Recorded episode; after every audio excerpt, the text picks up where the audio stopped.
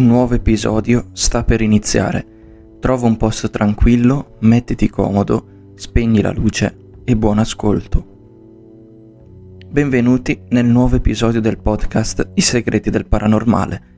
La storia di oggi me l'ha raccontata Thomas, un ragazzo che vive a Ronchi dei Legionari in Friuli Venezia Giulia. Dopo il suo racconto ho fatto qualche ricerca sulle leggende del Friuli e ne ho lette davvero tantissime questo territorio è ricco di storie di fantasmi come il castello di Villalta, con il fantasma di Ginevra che era stata promessa sposa fin da bambina al nobile Federico di Cuccagna, ma il suo cuore batteva per Odorico di Villalta. La leggenda dice che si trasformò in pietra per sfuggire a Federico e che solo l'abbraccio di Odorico l'avrebbe fatta tornare umana. E questo avvenne, ma poi Odorico andò in guerra e non fece più ritorno.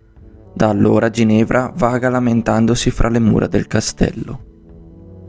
Un'altra leggenda è il fantasma della casaforte di Brunelde, oppure il castello di Duino che si dice infestato dalla Dama Bianca, o ancora il castello di Miramare, oppure ancora la casa maledetta di Doberdò, dove chiunque metta piede va incontro a morte certa. In questa casa ci sono stati numerosi decessi, i primi documentati risalgono al 1959, Due gemellini appena nati dimessi dall'ospedale in perfette condizioni di salute si ammalarono e morirono pochi giorni dopo essere entrati nella casa.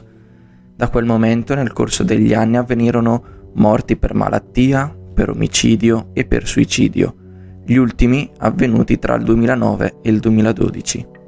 Ed è proprio di una casa maledetta e abbandonata che parla la storia di Thomas. Come dicevo, Thomas vive a Ronchi dei Legionari e un giorno, insieme ad alcuni amici, decise di entrare a visitare una casa abbandonata del posto. E devo ammettere che anch'io quando vedo una casa abbandonata vorrei entrare e visitarla, ma non divaghiamo. Dunque, la casa si sviluppa su due piani da quel che mi ha raccontato e la prima cosa che ha notato fra le macerie e gli atti di vandalismo una volta entrato erano una serie di botole nel pavimento al cui interno c'erano catene ed ossa. Non ci possono essere molte interpretazioni per capire come mai ci fossero catene e ossa. O chi ci abitava incatenava le persone, o sono ossa di animali morti nel tempo, oppure, cosa alquanto macabra, in tempi più recenti è possibile che qualcuno abbia fatto qualche rituale, ma sono solo supposizioni perché mm, non lo sappiamo e penso che mai lo sapremo. Comunque continuano a girare per la casa fino a quando non sentono dei rumori e dei passi provenire dal piano superiore. Thomas ed un amico andarono a controllare e videro una sagoma scura che Thomas disse assomigliare ad una donna, spostarsi nelle varie stanze. Non stettero a guardare oltre e scapparono a gambe levate per non tornare mai più. Ora, cosa potesse essere quell'ombra non saprei anche perché da quanto mi ha detto non sembrava essere cosciente della loro presenza.